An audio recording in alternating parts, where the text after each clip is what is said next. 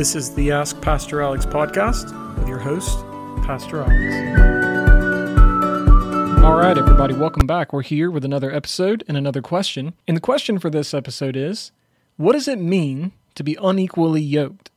And that's a good question. This is another one of those questions where you might be tempted to tune out, or you might be tempted to turn this episode off and just wait for another question because you assume that you already know the answer to this question. But I'm going to encourage you to just bear with me and keep listening because you might actually be surprised. You see, most people, when they hear the phrase unequally yoked, they immediately think it refers to mixed marriages. That is, marriages between believers and unbelievers. Therefore, they believe that the command, do not be unequally yoked, means that Christians should not marry non Christians. But is that what this is actually referring to? That's what we're here to find out today. So, as always, we have to turn to Scripture and see what the Word of God has to say about this issue. This phrase occurs in 2 Corinthians chapter 6 in verse 14. The full verse reads, Do not be unequally yoked with unbelievers.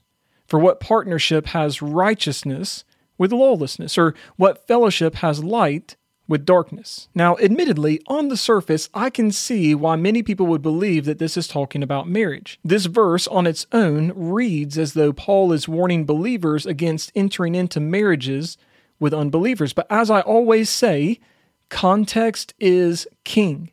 And so, if we want to know what this verse means, we have to understand the context of this verse. Specifically, we need to understand the historical context of 2 Corinthians, or its occasion, basically why Paul wrote the letter in the first place, and we need to understand the literary context, meaning what is Paul talking about in the surrounding passages of this verse.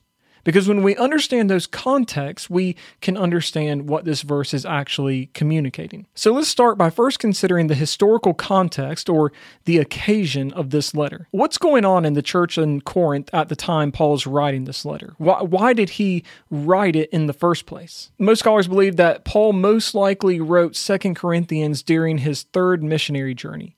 He was in Macedonia at the time of writing, and he was actually on his way to Corinth. But as he is on his way, he sends a delegation of believers ahead of him. Uh, that's because Paul had already sent another letter to the Corinthians that we don't actually have anymore today. And in that letter, he wrote some pretty hard stuff. Uh, he was calling them out on a bunch of sin, and he didn't really know how they were going to receive that letter. And so he sent people ahead of him to find out how they had received the letter.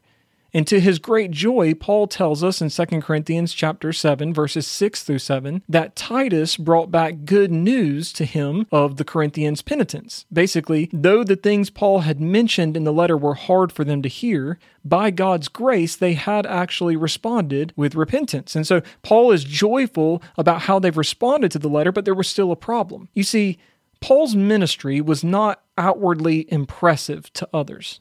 He actually spends the entirety of 2 Corinthians chapter 11 talking about this. His, his ministry was not a showy, impressive ministry. He even admits that he isn't the best public speaker. And some false apostles, whom Paul sarcastically refers to as quote unquote super apostles, they rose up in Corinth and they were trying to lead the Corinthian believers astray. They were making fun of Paul and putting him down and his ministry down, and they were encouraging the Corinthians to reject Paul and followed them instead because they had a flashy, outwardly impressive ministry. And so they were basically saying, okay, who do you want to follow? Do you want to follow this guy who is not even good at public speaking? He doesn't have an impressive ministry? Or do you want to follow us? Because look how flashy and impressive our ministry is. Look how great we are at speaking. And these, again, quote unquote, super apostles they were teaching a different Jesus and a different gospel than the true gospel. And so consequently they were leading many of the Corinthian believers astray. Paul even goes on in 2 Corinthians chapter 11 to say that this should not surprise us because Satan and his demons they often masquerade as angels of light.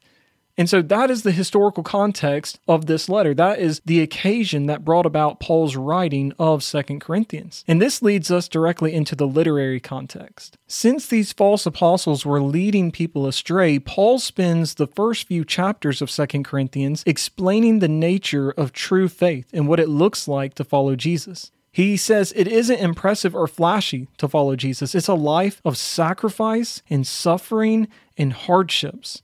He even goes on to explain in 2 Corinthians chapter 5 that as Christians, we are ambassadors for Christ here on earth and that God has given us the ministry of reconciliation. Therefore, he begins chapter 6 by encouraging believers to go forth boldly with the gospel because he says, Today is the day of salvation. He encourages believers to keep this high calling of being an ambassador for Christ in mind as we face the sufferings and hardships that we are sure to face in this life as Christians. He's essentially saying, You've got this great calling. Yes, life is going to be hard. There are going to be oppositions. There are going to be people who are opposed to you and your ministry, but keep pressing forward in the faith. Keep pressing forward with gospel proclamation. And this leads directly into the command not to be unequally yoked with unbelievers. But what comes after that verse? This is what we need to understand. It's not just that verse. We cannot rip that verse out of its context. We need to understand what comes after that command. So this is the full passage. 2 Corinthians chapter 6 verses 14 through 18. The Bible says, "Do not be unequally yoked with unbelievers. For what partnership has righteousness with lawlessness? Or what fellowship has light with darkness? What accord has Christ with Belial? Or what portion does a believer share with an unbeliever? What agreement has the temple of God with idols? For we are the temple of the living God. As God said, I will make my dwelling with them and walk among them, and I will be their God, and they shall be my people. Therefore, go out from their midst, be separate from them, says the Lord, and touch no unclean thing. Then I will welcome you, and I will be a father to you, and you shall be sons and daughters to me, says the Lord Almighty. Now, as you can tell, Paul is contrasting righteousness with lawlessness or holiness with sinfulness. And he's saying that the two do not go together at all and they cannot be in cooperation with each other. In that passage, in fact, he quotes Leviticus 26 and Isaiah 52 at length in order to demonstrate that because God is holy, and because he dwells with his people, and because God himself has nothing to do with darkness or sinfulness, God's people should also have nothing to do with darkness or sinfulness either. He literally says that we are to go out from their midst and be separate from them, meaning that we are to be distinct from unbelievers and from those who propagate a false gospel and false teaching. There should be no partnership there at all. So, given the historical and literary context of the command not to be unequally yoked with unbelievers, the direct application for the Corinthians as well as for Christians today is to never join ourselves with or have partnership with those who propagate false teaching or preach a false gospel. Essentially, he's saying not to join yourselves to false teachers. For the Corinthians, he was saying, y'all need to break away from the quote unquote super apostles. Y'all need to reject them and their teaching and not partner with them in their ministry. For Christians today, the application is very much the same. Paul isn't saying that we should never have anything to do with unbelievers because he had literally just said in 2 Corinthians 5 that we are to go to unbelievers as ambassadors for Christ. Rather, the application for us today is to reject false teaching and false teachers, to have no partnership with them, not to support them or promote them at all. For instance, we have a, a library at our church, and I usually go through there every so often and get rid of any books that might be there that were written by false teachers.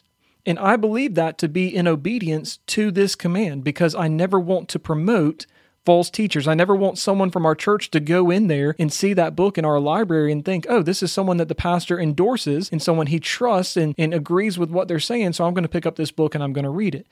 I would never want to encourage our church to, to go to any conference that was put on by a false teacher like Joel Osteen or Kenneth Copeland or Joyce Meyer or any other false teacher. I would never let someone come and speak at our church who holds to any other gospel than the true gospel. I would never let a health and wealth speaker come and speak or someone who holds to open theism or literally any other heresy. In fact, we can get even more practical in our application as Christians today. You see, I know people personally who are Mormons and Jehovah's Witnesses. And there have been times when they have wanted to partner together in ministry because they believe, well, we're all Christians. We all read the Bible. We all believe in Jesus. However, both Mormons and Jehovah's Witnesses hold to false doctrines and false gospels that do not accord with the biblical teaching. So I have turned down their offers because we are not to partner together with those who claim to be of Christ while also holding to a false gospel or promoting a different Jesus than the one we read about in Scripture. So this command specifically prohibits Christians from partnering with false Christians in ministry efforts, from submitting to their false teaching, and from promoting their false teaching. So, one final question on this topic Is it a legitimate application of this command not to marry unbelievers or have business partnerships with unbelievers? And I would actually say no. Those are not appropriate applications of this command. Both of those things are discouraged in Scripture, and you'd have to go somewhere else to prove those points, but I would say that they are not legitimate applications of this command for at least two reasons. First, the unbelievers mentioned here are not those who know that they are unbelievers and outwardly profess to be unbelievers. They are not those who claim to be unbelievers. The unbelievers that are referred to here are like the quote unquote super apostles who profess to be Christians while actually being unregenerate. They are those who believe themselves to be true Christians, just like the Mormons do, just like the Jehovah's Witnesses do, but they hold to a false gospel and false teaching and they promote a false Jesus. Second, the command specifically relates to partnership in ministry efforts. The Corinthians were submitting to the false teaching of the quote unquote super apostles, and they were beginning to hold and promote the false teaching of those quote unquote super apostles. Therefore, Paul says not to be unequally yoked with them. The picture is of a team of oxen who would carry a yoke together. However, if you can imagine, imagine if one of the oxen was replaced by, say, something like a sheep. They would not be successful in carrying that load. They would be unequally yoked. Well, in the same way, Paul is saying that Christians cannot possibly accomplish the will of God when they partner together with unbelievers because they are unequally yoked. They have two different aims, two different motives, two different purposes. And so the command not to be unequally yoked with unbelievers means not to join together with false Christians in ministry efforts. Don't submit to them or their teaching, don't promote them or their teaching, and do not encourage others to do so either. For we are the temple of the living God, and God dwells among us, and he has nothing to do with darkness or sin. So I hope that you have learned something from this answer. I hope that you have found it helpful. And as always, thanks for the question. I look forward to answering more in the future.